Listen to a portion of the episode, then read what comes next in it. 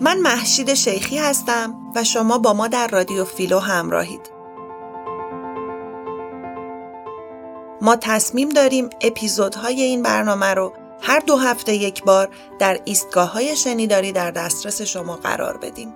رادیو فیلو پروژه در باب اندیشیدن. نیاز به پرسش از هر اونچه که ما در مورد اون به اندازه کافی اندیشه نکردیم به این معنی که شکاکیت و بنیاد شکنی رو پیشه نکردیم.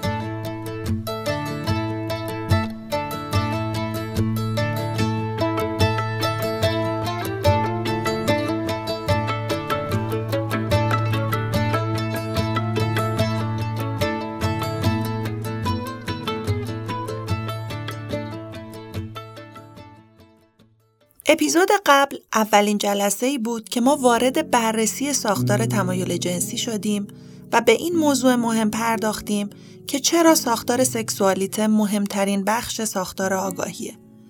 پنج دلیل مهم رو برای این امر بیان کردیم. اول اینکه وقتی می‌خوایم نظام آگاهی یک جامعه رو بررسی کنیم هیچ موضوعی به اندازه موضوع سکسوالیته ظرفیت بیان واقعیت ها و واشکافتگی های موجود در این واقعیت رو نداره. دومی که وقتی می‌خوایم تطبیق ایجاد کنیم و مطالعه تطبیقی انجام بدیم بین کشور خودمون و جوامع دیگه باز هم فقط موضوع سکسوالیته است که شکل تدبیر جوامع رو افشا می‌کنه به نحوی که ما تضادها و تمایزها رو در جوامع مختلف متوجه میشیم. نکته سوم این که ساختار تمایل جنسی قبل از هر حوزه‌ای که شما بخواین بهش وارد بشین بر شما وارد میشه.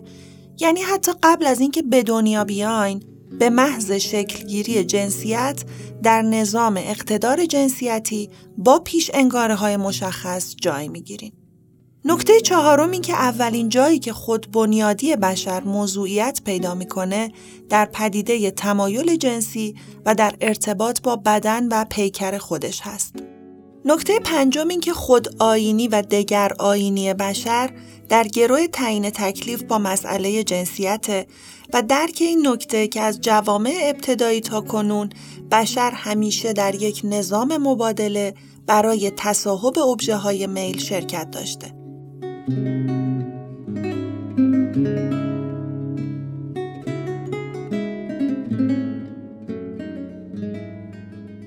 گفتیم که برای روشن شدن موضوع در باب مفهوم سکسوالیته اصولا باید به این موضوعات پیش گفته بپردازیم ولی سه تا مقوله هستند که انسان رو از موضوعات اصلی دور می‌کنن.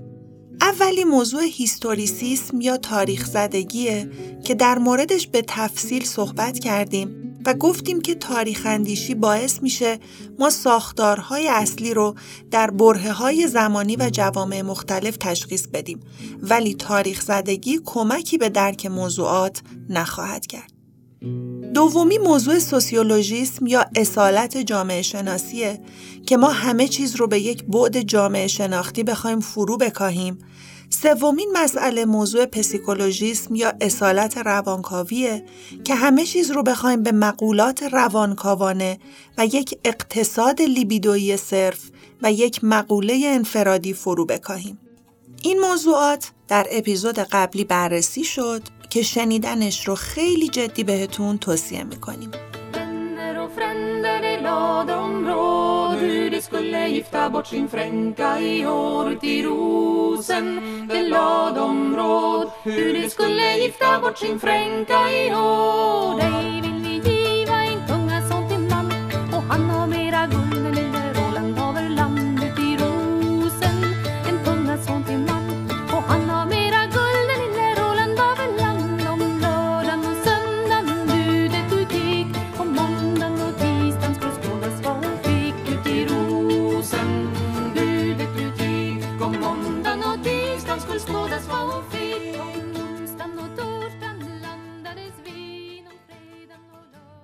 من شهریار اشراقنیا هستم و در رادیو فیلو با شما همراهم. برمیگردیم به اپیزود حاضر که اپیزود شماره 3 رادیو فیلوست و ما در این اپیزود بحث خودمون رو درباره ساختار سکسوالیته ادامه خواهیم داد. همانطور که به خاطر دارید و در اپیزود شماره یک بیان کردیم چهار گفتمان در امر تمایل جنسی مد نظر ما بود موضوع سلامت، منزلت، حیثیت و معصیت که توضیحاتی در مورد هر کدوم دادیم و قرار شد خیلی مفصلتر و با مثالها و مصادیق به این چهار گفتمان مهم بپردازیم. خب اینجا توضیحی ضروری به نظر می‌رسه و اون هم اینه که گرچه ما بنا به تفریق گفتمانهای سلامت، حیثیت، منزلت و معصیت رو در ساختارشناسی تمایل جنسی از هم تفکیک می‌کنیم ولی در واقعیت جهانشناسی و تاریخی و خصوصا نگاهی که ما در جهانبینی فیلیوانالیست تعقیب می‌کنیم مقوله سلامت و منزلت با هم در یک پیوند واقعی و مادی به سر می‌برند در همه دوره های تاریخی تشخیص مفهوم سلامت فاصله مولد یک وجه و تعریف خاصی از منزلت و حتی حیثیت هم هست. بعد در وجه دوم نهادهایی در جامعه پدیدار میشن که به صورت وکالتی و همهنگام هر دو مقوله سلامت و منزلت رو توجیه و باستولید می‌کنند. ما در ابتدا یک تصور همپوشان و همهنگام از سلامت و منزلت داریم و بعد این امر ترجمان و باستولیدی در مقوله خاص حیثیت پیدا می‌کنه ما گفتمان معصیت رو در جای دیگه بررسی می کنیم گرچه در واقعیت امر نادیده انگاشتن بازنمود جمعی در هر ساختار و در هر دوره تاریخی خودش رو به عنوان معصیت خاص اون دوران متجلی می‌کنه. خب با این توضیح کوتاه بنا به مادیت بحث و نزدیکترین این چهار گفتمان به پیکره و بدن ما طبیعیه که ما از بحث سلامت آغاز بکنیم. پس اولین گفتمانی که ما برای ساختارشناسی تمایل جنسی در نظر داریم به طور معین آغاز می‌کنه از مقوله سلامت.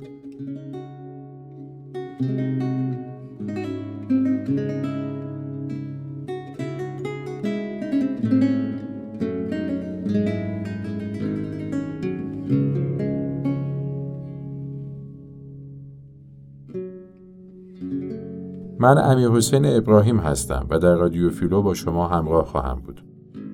وقتی که داریم از سلامت جنسی صحبت می‌کنیم دو موضوع اساسی پیش و بیش از هر مبحث دیگهی در ذهن ماست.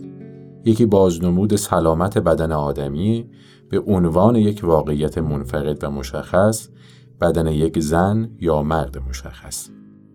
دوم امریه که شیوه تعریفش به لحاظ جامعه شناختی و روانشناختی تغییر می‌کنه.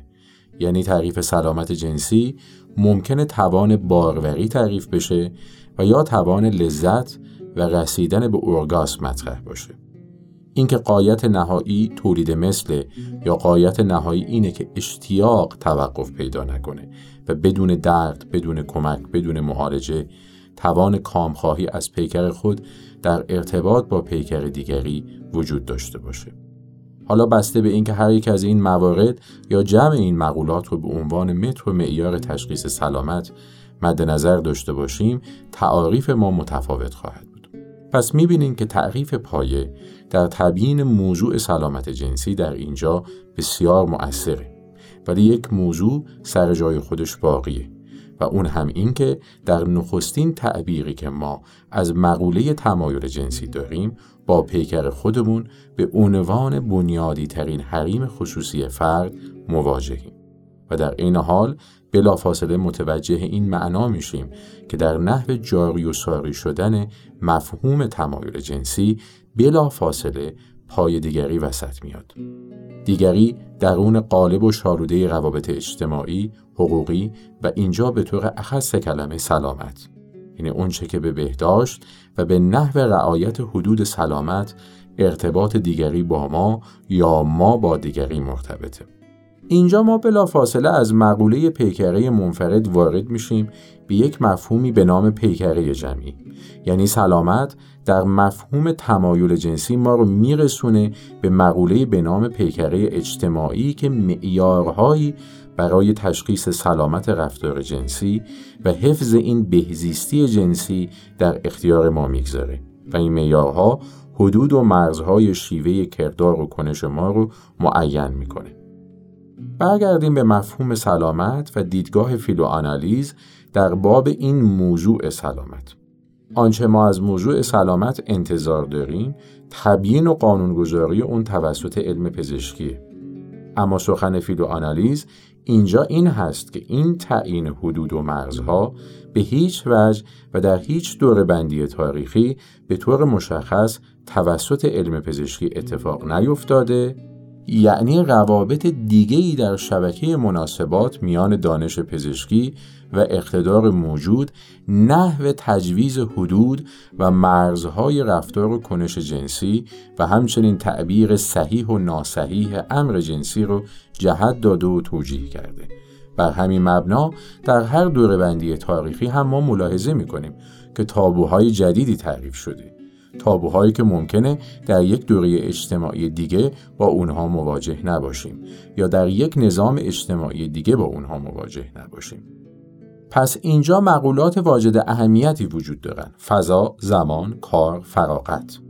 در واقع نحو اختصاص میل به ابژه کار و نحو اختصاص میل به ابژه فراغت و اینکه نظام اجتماعی فاصله میان کار و فراغت رو چگونه تنظیم می‌کنه در اینجا اهمیت پیدا می‌کنه و شیوه برخورد ما با پیکره خودمون در مفهوم پیکره منفرد و برخورد ما با پیکره تودعی رو جهت بخشیده و حدود و مرزهای سلامت رو به صورت پیشاپیش مشروط و تعیین کرده.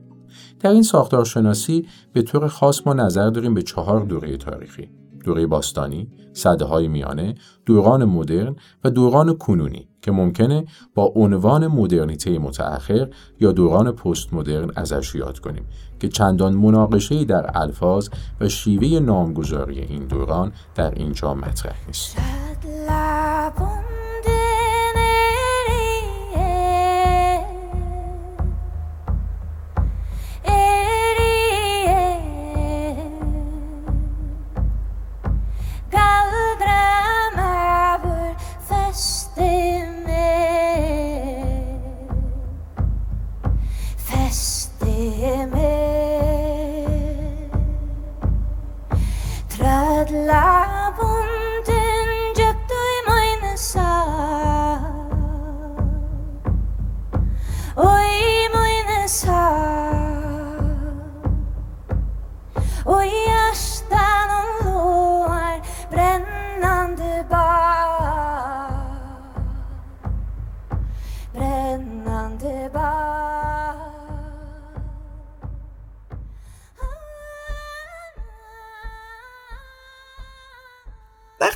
داریم از دوران باستان صحبت می‌کنیم باید بدونیم که چه چیزی در این دوره های تاریخی جابجا جا و عوض میشه که این دوران نام های متفاوتی رو به خودشون می‌گیرن. ما در دوران های مختلف نحو تعبیر انسان ها از خودشون، از طبیعت و از خدایان رو به عنوان متر و معیار در نظر می‌گیریم و هر جا که این تعاریف و تعبیرها به طور مشخص تغییر می‌کنه و جابجا جا میشه دوره های تاریخی هم جا عوض می‌کنن. ما به طور خاص در دوران باستان به یک مقوله کیهان شناختی، یزدان شناختی و انسان شناختی نظر داریم. یعنی دوران باستان در ذهن و منظر ما با یک عنصر کانونی تعریف میشه به نام پاگانیسم که حالا در ادبیات عام ترجمه میشه به شرک، ایزدان پرستی و اگر بخوایم تعبیر اسلامی رو در موردش به کار ببریم مساوی میشه با عصر جاهلیت. مراد از پاگانیسم دورانیه که نظام ارزشی و تعیین فضائل در جوامع بسیار متنوع و متکثر عمل می‌کنه.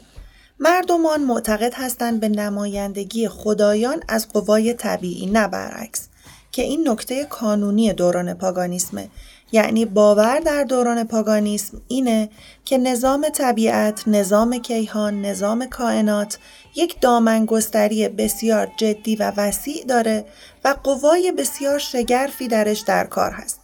اگر بخوایم مثالی براتون بیاریم می‌تونیم از ایزدان پرستی هندیان مصادیقی رو ذکر کنیم مثل کریشنا که خدای رعد و برقه یا آگنی که خدای آتش و تجسم آتش مقدسه یا سوریا که خدای خورشیده. این تعدد خدایان رو در اقوام اروپایی قبل از اینکه مسیحی بشن هم می‌تونیم ببینیم.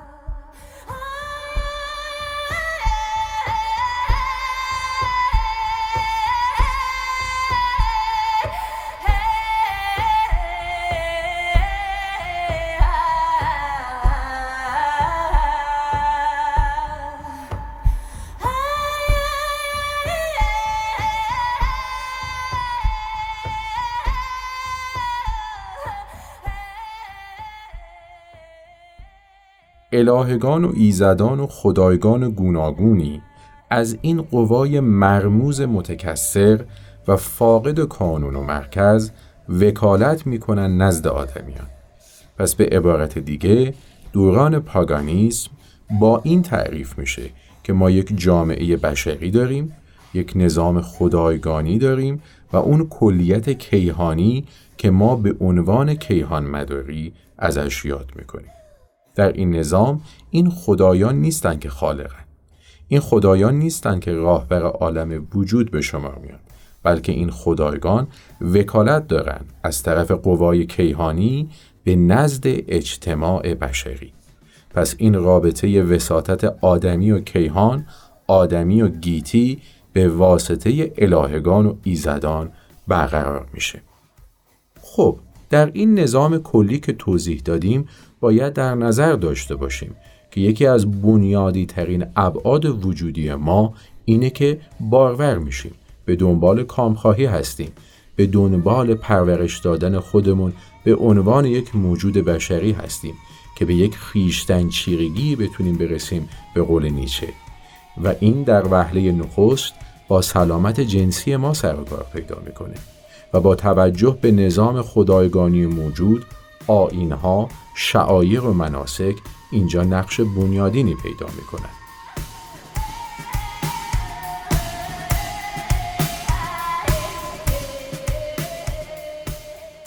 اولا اون الگوی آگاپه که قبلا اشاره کردیم اینجا خیلی اهمیت پیدا می‌کنه نظر، قربانی، همخوابگی، لذتخواهی اینها معمولا پدیده های جمعی هستند. می‌تونن حالت میان فردی هم پیدا بکنن ولی نظام قبیلگی و ایلیاتی که ما در دوران پاگانیسم داریم اصولا جای چندانی به این فردیت محض نمیده. حتی در نظامهای نظیر دولت شهرهای یونانی هم کماکان شما می‌بینید که این الگو ادامه پیدا می‌کنه. حالا این می‌تونه همخوابگی با بردگان باشه همخوابگی با کسانی باشه که به یک رده اجتماعی الزامن تعلق ندارن ولی این الگوی جمع محور و به نوعی منکر یا ازل نظر کننده از فرد اینجا نقش اساسی پیدا می‌کنه. یعنی فرد در مقام کسی که صرفا در چارچوب اون منافع مالکانه فردی خودش به دنبال کامخواهیه در اینجا موضوعیت نداره. مردمان در یک آین همگانی جمعی تا اندازه میشه گفت تو دفام در یک کامخواهی عمومی شرکت می‌کنن و حالا این نتایجی داره. فرزندانی به بار میاره. این فرزندان به ناب داوطلب شدن افراد به آدمها واگذار میشن. اینجا کاهنان هم نقش مهمی ایفا می‌کنن. یعنی کسانی که در واقع شمن هستند آداب، آینها و یسنهای عمومی که عمومی ترینش این الگوی لذت خواهی و کام خواهی هست رو برگزار می‌کنن. بهتره در اینجا در مورد کاهن و شمن در دوران پاگانیسم توضیحی ارائه کنیم.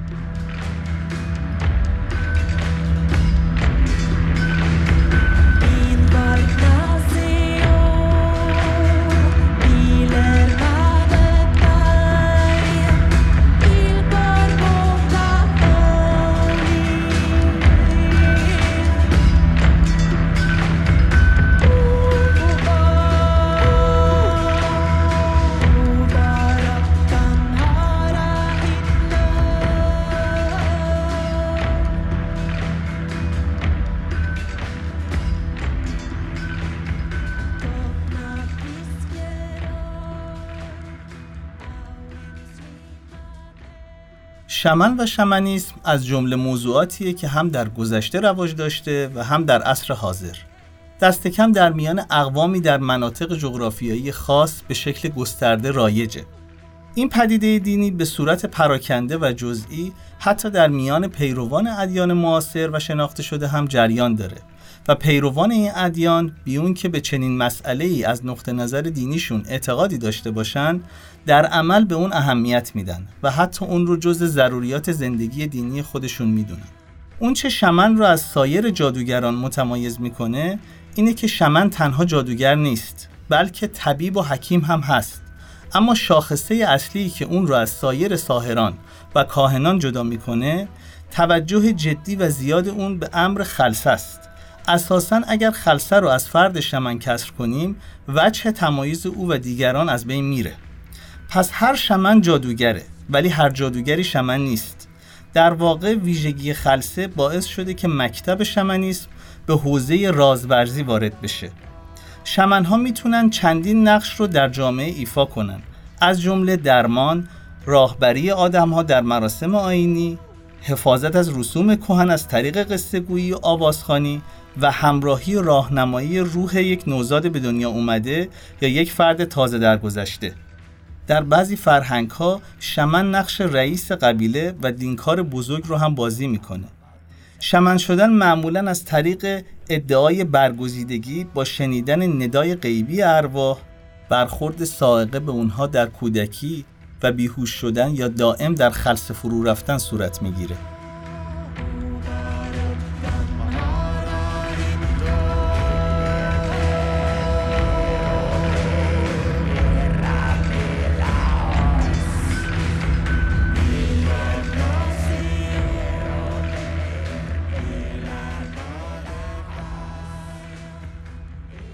در میان بعضی اقوام شمن مقامی موروسی در حالی که در میون بعضی دیگه شخص برای ارتباط با ارواح باید مدتی رو در جنگل و به دور از آدمیان در میان وحوش سپری کنه. بعضی از اقوام هم نشانه های بیماری سر رو نشانگر استعداد فرد برای ارتباط با ارواح می‌دونن. نکته بسیار مهم اینه که همونطور که گفتیم آخرین ویژگی که مجوز شمن بودن شخص رو صادر می‌کنه فرو رفتن به عالم خلص است. چون یک فرد به شرط تن دادن به آینهای سخت تشرف و موفقیت در مراحل دشوار اون و پشت سر گذاشتن تجربه خلصه شمن خواهد شد و الا امکان ورود به عالم شمنها رو پیدا نخواهد کرد. اهمیت خلصه از اون جهته که تمام کارکردهای شمن به یک معنا به خلصه مرتبطه. چون اون از این طریق می‌تونه برای بیماری ها، سرگردانی روح، دزدیده شدن روح یا تسخیر اون و غیره عموما با ارواح و ارواح یاریگر و ارواح محافظ خدایان جهان زیرین جهان مردگان و خدایان آسمانی ارتباط برقرار کنه و از اونها کمک بطلبه در واقع شمن جادوگر و حکیم و ساهر هم هست. اون مثل همه پزشکان قادر به درمانه و مثل تمام جادوگران می‌تونه کارهای خارق‌العاده ای انجام بده. اما علاوه بر اونها هادی روح به دنیای مردگانه. یکی از کتابهای مهم در این حوزه کتاب شمنیزم Archaic Techniques of Ecstasy مغ انگاری فنون کهن خلسه نوشته میرچا الیاده است اما چرا مغ در ترجمه شمن چرا که مغ و ماژ لااقل قدیمی ترین الگوی شمنوارگی در فرهنگ های هند اروپایی به شمار میاد.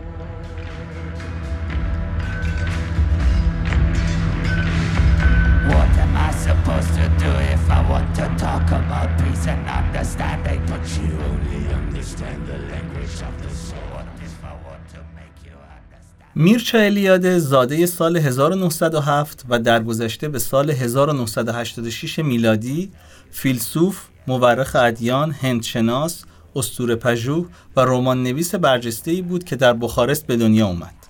وی بخشی از دوره تحصیلاتش رو در همان شهر گذروند و در ایام شباب بود که تونست بیش از پنجاه مقاله به چاپ برسونه.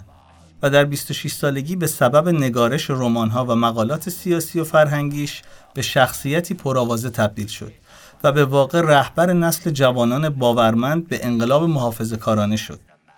انقلابی که به لحاظ فکری با چهره چون امیل سیوران فیلسوف اگزیستانسیالیست، بنجامین فوندان الهیدان نو ارتودکس، اوژن یونسکو بنیانگذار تئاتر ابزورد و کنستانتین نویکا افلاتون شناس ممتاز در جوار الیاده به پیش رفت. دوستان، یک پرانتز کوتاه. چرا از این اندیشگران نام بردیم؟ جملگی این متفکران از رومانی کشوری در شبه جزیره بالکان برآمدند و جهانی شدند. ما معمولا عادت کردیم به شنیدن نام متفکران پرآوازه غربی. این در حالیه که جریان تفکر جهانی است و صد البته که مرزی نمی‌شناسه. شاید این موضوع قدری به خودباوری فرهنگی ما کمک کنه. امیدواریم تو فرصتهای بعدی بیشتر در موردشون توضیح بدیم. خب برگردیم به الیاده.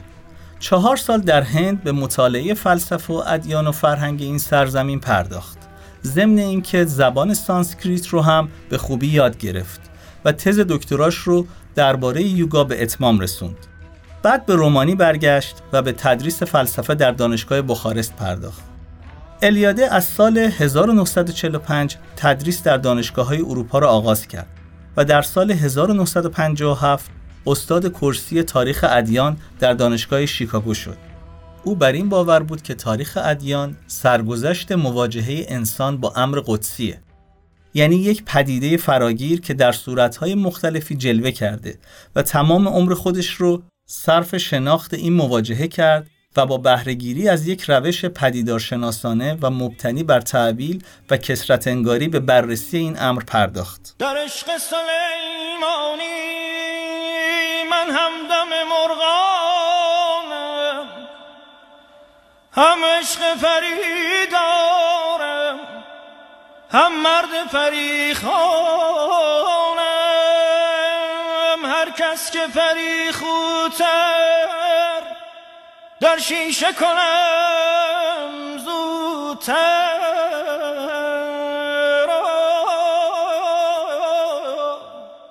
برخانم و افسونش هر راقب جان همونطور که گفتیم آین شمنیسم به شکلهای گوناگون در اقوام و ادیان مختلف از دوران باستان پایدار مونده و نمودهایی از اون در فرهنگ حال حاضر هم مشاهده میشه. در یکی از غزلهای مولانا می‌خونیم در عشق سلیمانی من همدم مرغانم هم عشق پری دارم هم مرد پری خانم هر کس که پری خوتر در شیشه کنم زوتر برخانم افسونش هر راقب جنبانم تا حدود صد سال گذشته پیش از یک جانشینی اقوام ترکمن مراسم پریخانی در داخل آلاچیق مسکن متحرک اقوام ترکمن برگزار می شد. آتش همواره در میانه اون روشن بود و پریخان شمشیر یا کفگیر خودش رو در اون گداخته می کرد به پا یا تن بیمار می‌زد تا نیروهای ناپاک یا جنهای کافر رو از جسم و روح بیمار برونه. به طور کلی در آین پریخانی شمشیر یا کفگیر زدن بیمار نمادی از روندن یا زدودن بیمار از نیروهای شر و ناپاکی هاست. خلصه و ارتباط با ارواح به عنوان دو مرحله پیوسته مثل شمنیسم در مراسم پریخانی قابل ملاحظه است. مراسم پریخانی با نواختن تار و خواندن مقامهایی از موسیقی که مخصوص آین پریخانیه توسط بخشی خواننده و نوازنده ترکمن آغاز میشه. پریخان اول با ریتم و آواز بخشی شروع به تکون دادن و لرزوندن کتفهای خودش می‌کنه. سپس ریتم حرکاتش تندتر شده و به حرکات سریع سر و بدن و جستن از جا مبدل میشه. ساز و حرکات موزون پریخان رو به حالت خلصه فرو می‌بره و زمانی که این حالت به اوج خودش رسید با تنابی که به سقف آلاچیق یا اتاق آویزونه شروع به چرخیدن و گاه نره زدن می‌کنه. در این حالت خلصه به اوج خودش می‌رسه و پریخان با دنیای آل و ارواح ارتباط برقرار می‌کنه و به عبارت دیگه به پرواز در میاد. شکار یا سفر در قالب روح حیوانی یکی دیگه از ویژگی های آین پریخانیه. در آین پریخانی حیوان قوچ نمادیه که پریخان در قالب اون به دنیای آل و ارواح و جن و پری سفر می‌کنه و به عبارت دیگه با روح حیوان قوچ آمیخته شده و به شکار آل و ارواح میره. در اینجا قوچ نماد روح حیوان توتمی یا روح محافظ پریخانه.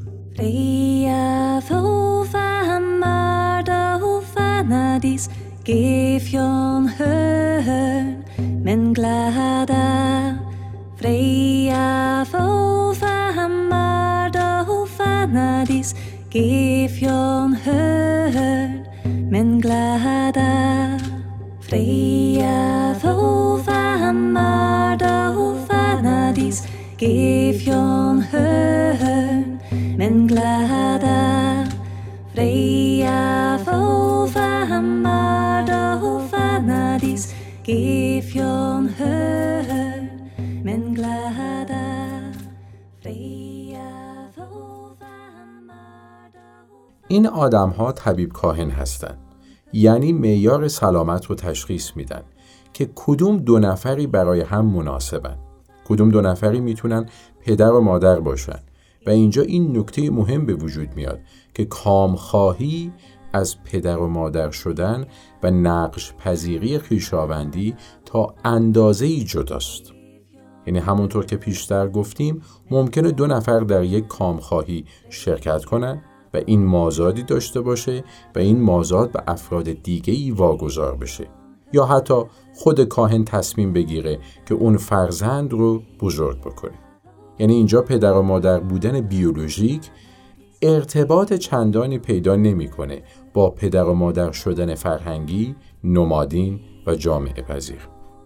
پس متر و معیار تشخیص سلامت در جامعه پاگان در نحو برگزاری صحیح آین هاست و معیار تشخیصش هم بر عهده اون کاهن طبیبه بر عهده اون پزشک جادوگره و در این حال پدر و مادر شدن اینجا اهمیتی سمبولیک پیدا نمی‌کنه یعنی افراد می‌تونن به صورت بیولوژیک صاحب اولادی بشن که از نظر اجتماعی تعهد نسبت به این اولاد نداشته باشن اولاد رو به معبد یا شمن واگذار کنن به خانواده های دیگه ای واگذار کنن و کس دیگه هم در اون جامعه پاگان بنیاد این عمل رو به عنوان یک گناه یک عمل فاقد سلامت و بنابراین مبتلای معصیت تلقی نمی‌کنه.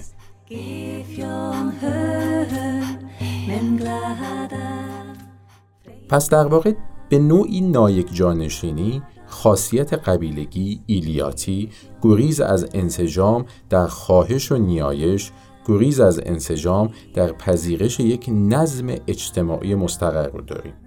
با اون الگو از سلامت جنسی که ما میان پدر و مادر شدن بیولوژیک و پدر و مادر شدن سمبولیک تمایز قائل میشیم. و در عین حال کامخواهی به عنوان آین و یسن تلقی میشه. این میشه خلاصه اونچه که ما به عنوان نظام تمایل جنسی در دوران پاگانیسم می‌شناسیم. حالا اگر ما بخوایم مثال هایی داشته باشیم از مفهوم ساختمند تمایل جنسی با محوریت سلامت از نظر تاریخی باید برگردیم به مفهوم آینها در دوران پاگانیسم و نمونه های ساختاری نشون بدیم از مفهوم سلامت از طریق همخوابگی جمعی و ارتباط با کیهان که از طریق الهه شدن پیکره آدمیان صورت می گرفته بیان که مسئله پدر و مادر شدن و تولید مثل به خودی و خود جنبه کانونی داشته باشه. ما آینهای مختلفی در دوران باستان داشتیم. آینهای یوگا تانترا و کاماسوترا در هند آینهای دیونیسوسی آینهای عرف اوسی ایزیسی اوزیریسی در مصر باستان که ما سعی می‌کنیم برای درک بیشتر از این دوران توضیحاتی در مورد بعضی از این آینها بدیم تا بشه درک بهتری از زیست آدمیان در این دوران تاریخی به دست بیاریم.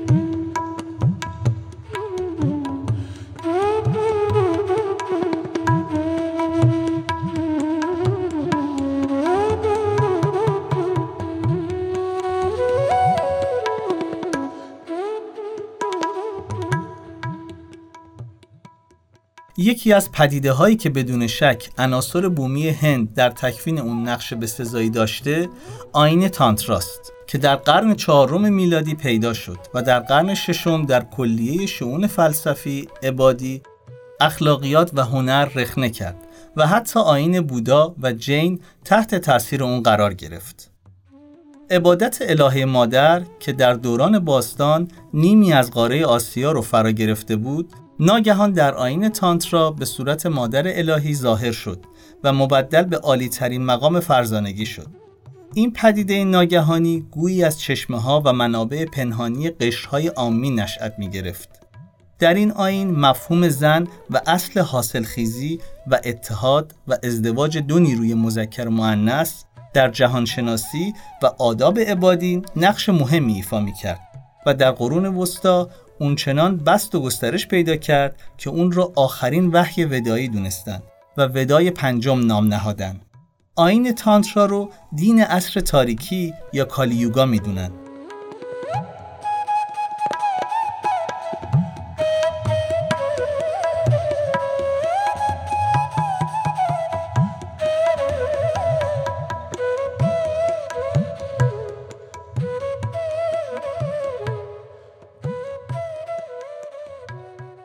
اصولا دوره های تاریخی در آین هندو به چهار دوران تقسیم میشن. ساتیا یوگا یا کریتا یوگا دوره نخستین در ادوار شناسی استورعی آین برهمایی که عبارت است از همنشینی ابنای بشر با خدایگان و حضور امر قدسی به نحو بیواسطه در جان آدمیان. در کتاب اوپانیشاد این عصر زیل عنوان دوره طلایی نامگذاری شده که میشه اون رو در تطبیق با مفهوم بندهشن در آین زروانی ایران باستان داد کرد. دوره دوم تریتا یوگا که عبارت است از عصر وحی و الهام و برآمدن حکمای بزرگ و انبیا که در حقیقت با نوعی میانجیگری میان عالم قدس و جهان انسانی تو امان میشه. دوران سوم موسوم به دواپارا یوگا عصر تبلور پهلوانان و قهرمانان و جنگاوران بزرگه که هر کدوم با تکیه بر فره ایزدی یا کاریزما یا در زبان سانسکریت پوجا اقدام به بنا گذاشتن یک امپراتوری در دوران خودشون کردند. و اما دوران چهارم یعنی کالی یوگا عبارت است از دوران سلطه توده ها و تقیان کور اراده معطوف به قرایز اصری که هم امر قدسی و هم میانجی های اون از گیتی رخت برمیبندند امپراتوری های بزرگ در بستر سود اندیشی و سوداگری مستحیل میشن.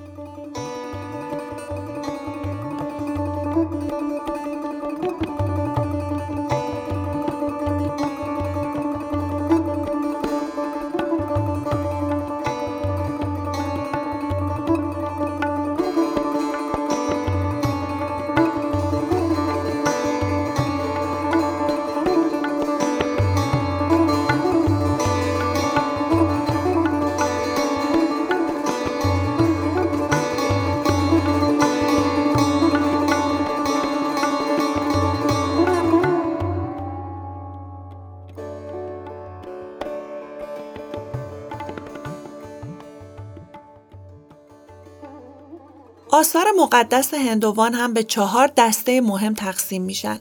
شروتی یا حقایق منزل، سمریتی یا افسانه های فرهنگ دینی، پرانا یا افسانه های گیتی یا به عبارتی کیهان شناسی هندو، تانترا که در حکم آخرین آفرینش معنویت هندوست که نحو مواجهه بشر با نفس خودش در عهد ظلمته. کیش هندو به دلیل اعتقادی که به ادوار جهانی و سقوط و انقراض تدریجی داره هر یک از این آثار مقدس رو منطبق و هماهنگ با یکی از این دوره های بزرگ تاریخی می‌دونه. و چون عصر تاریکی عصر حکومت شهوات و استیلای تن هست از این رو حقایق ودا و سنت های برهمنی مال انسان این دوره نیست و آدمی که تا این حد سقوط کرده ناگزیره که شرایط فعلی و موجود حیات رو اساس کار خودش بدونه و بر مبنای اون راهی برای آزادی خودش پیدا بکنه و به همین جهت عشق تمثیلی و جسمانی و آمیزش جنسی و تن و پیکر آدمی نقش مهمی در آین تانترا دارن. جسم آدمی که نمونه فشرده جهان هستیه در تانترا اهمیت پیدا می‌کنه و انسان برای حل معمای هستی که همون رهایی از رنج و دست یافتن به شادی مستمر هست نمی‌تونه در این عصر تاریکی از مراقبه و سایر آینهای اعثار طلایی کمک بگیره. و بنابراین از نیروی سرشار حیات و قوه محرکه غریزه جنسی که قوی ترین نیروی عصر تاریکیه برای رسیدن به این شادی و آزادی مطلق کمک می‌گیره و به بدن وجه معبدگونه و درخور پرستش میبخشه. در کتاب میرچا الیاده داریم که بدون جسم نه تکاملی است نه سعادتی. اینجا در تن رود گنگ و یامونا، شهر بنارس و خورشید و ماه موجودند. اماکن متبرک اینجاست. هیچ محل زیارت چون جسم خود نیافتم. این نگرش در جهان بینی های اشراقی و عرفانی ایرانی هم ناشناخته نیست. نهزت نقطویه در اوایل دوره صفوی با خیشاوندی چشمگیری نگاه مذکور رو نمایندگی می‌کنه. نمونه بارزش اشعار سرمد کاشانیه. سرمد غم عشق بلحوث را ندهند. سوز دل پروانه مگس را ندهند. عمری باید که بار آید به کنار. این دولت سرمد همه کس را ندهند. سرمد گله اختصار می باید کرد. یک کار از این دو کار می باید کرد. یا تن به رضای یار می باید داد یا قطع نظر ز یار می باید کرد.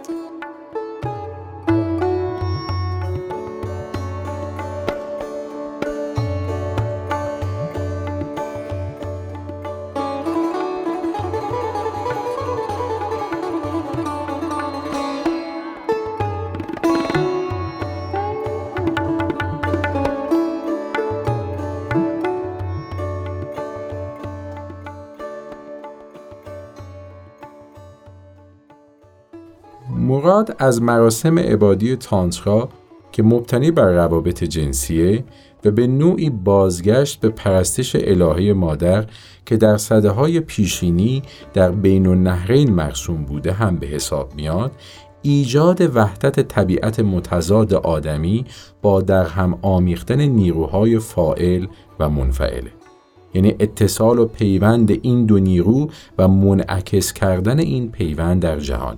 یکی دیگه از جنبه های تانترا و دلایل این مراسم قیام علیه وضع و نظم موجوده و قیام علیه کلیه ارزش های اخلاقی و اجتماعی که در واقع اعلام می‌کنه این ارزش ها رو به هیچ می انگاره گوین که همین نگرش رو نزد نهزت ملامتی در ایران نیز مشاهده می‌کنیم.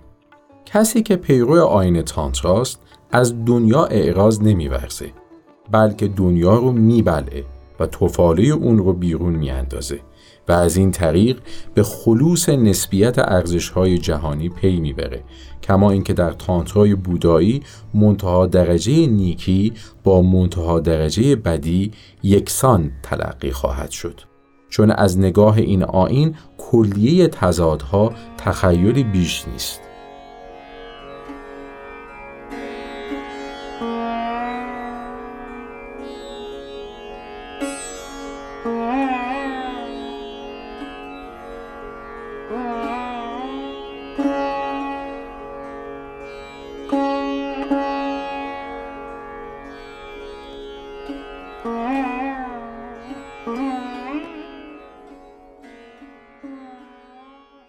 خب بعد از این توضیح اجمالی در مورد آین یوگا تانترا می‌رسیم به توضیح کاماسوترا.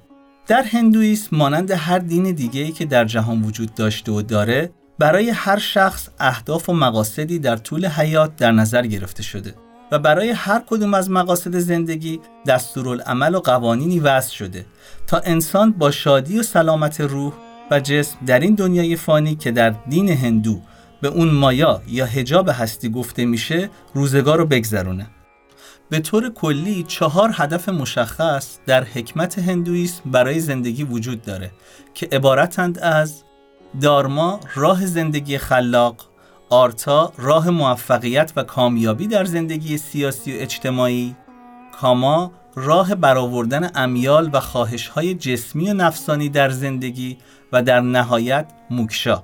راه رستگاری در این دنیا و تسلسل جهان در مقام تناسخ. دارما، آرتا و کاما در واقع برای زندگی روزمره برنامه ریزی شدند در حالی که قانون موکشا برای تبیین زادمرد وضع شده. در قوانین دین هندو و همچنین طب سنتی هند یا آیورودا به مسائل آرامش و شادی در زندگی جنسی بسیار اشاره شده. چون بر طبق نظرات طب سنتی روابط جنسی نه تنها با جسم انسان سر و کار داره بلکه بیشتر با ذهن و روح انسان بستگی و ارتباط مستقیم داره پس رضایت و خوشی در این مسئله باعث داشتن روانی سالم و به دنبال اون موفقیت در زندگی میشه. همچنین از گناه و جرایم گوناگون در جامعه هم جلوگیری می‌کنه. در واقع در فلسفه و قوانین هندویسم این گونه گفته شده که کاما برای زندگی نفسانی و جسمانی به طور کامل طراحی شده و دونستن اون برای هر انسان لازم و واجبه.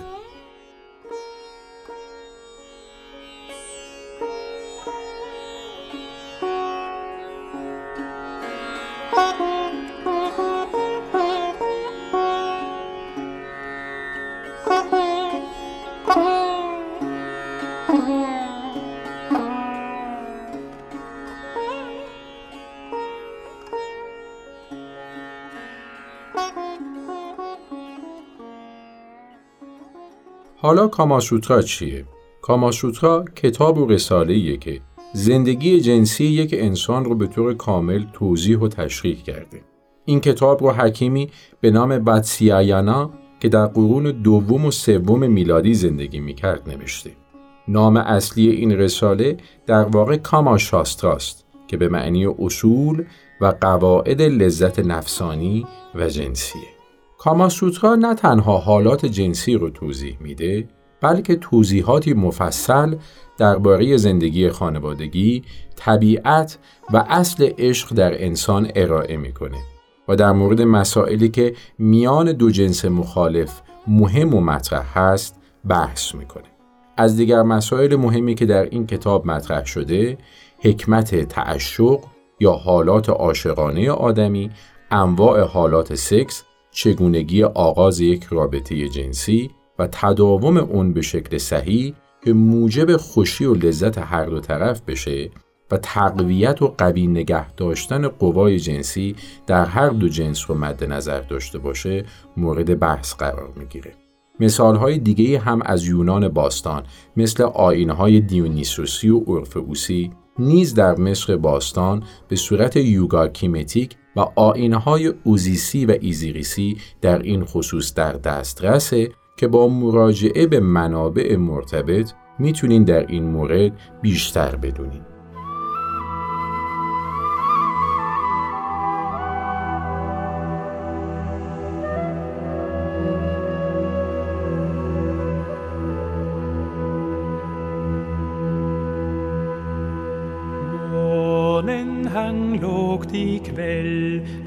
Nöcka en dag stann du på häll Solar gott till ro och Miriam skall söva i si vugge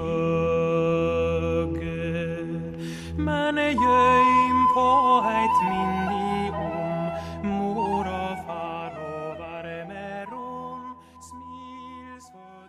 خب با این توضیحات در خصوص آینهای پاگانیستی و صده های باستان می‌رسیم به جامعه فئودالی که در این دوران هست که خانواده یک تعین کامل پیدا می‌کنه و متر و معیار تشخیص سلامت علاوه بر شمن طبیب واگذار میشه به نظامی متشکل از اتبا و فقها و در واقع یک انفصال معرفتی، زیستی و قانونگذارانه تجربه میشه با دوران پاگانیسم و این نکته بسیار اساسیه که ما باید بهش نظر داشته باشیم. در واقع توقع میره که اون قالبی که ما از خانواده تصور می‌کنیم که محدودیت های حقوقی، پزشکی و اخلاقی خودش رو میپذیره هم هنگام باشه با گسترش فئودالیسم و نظام زمینداری و شهپدری و حاکمیت تیرشاهی در هر منطقه و بومی که حالا به اندازه استعداد زراعی خودش می‌تونه این الگو رو بر خود بپذیره. ابتدا باید به این نکته اشاره کنیم که هر مفهومی در یک موقعیت به خصوص امکان تجلی تام پیدا می‌کنه و نظام فئودالی هم در قلمرو اروپا به بارزترین شکل خودش متجلی شد و در نقاط دیگه جهان اهم از چین، هند و ایران هم به اشکال مختلف بروز و ظهور پیدا کرد که با توجه به جذابیت این مبحث خصوصا در مورد ایران مباحث بسیار مفصلی رو در اپیزودهای آینده در خصوص نظام شهپدری در ایران و بررسی ساختار سکسوالیته در این نظام اختصاص خواهیم داد.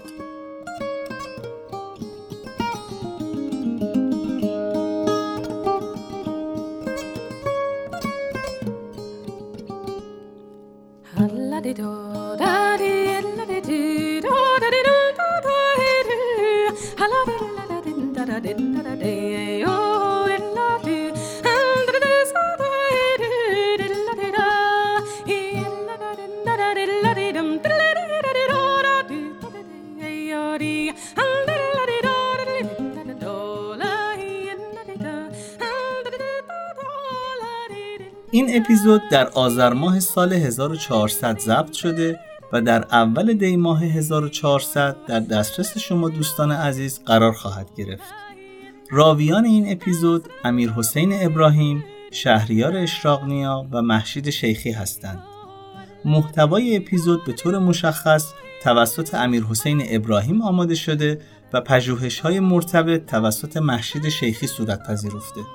کارگردانی هنری و آماده سازی متنها توسط مهشید شیخی و شهریار اشراق‌نیا انجام شده. ضبط پادکست در اسفندیار استودیو انجام شده و میکس و مسترینگ صدا توسط محمد رضایی صورت پذیرفته و با سپاس ویژه از همراهی سهیل فاتحی در این شماره از رادیو فیلو. ما رو در اینستاگرام رادیو فیلو می‌تونید دنبال کنید که در اونجا بخشهایی از محتوای مربوط به هر اپیزود رو برای شما به اشتراک می‌گذاریم.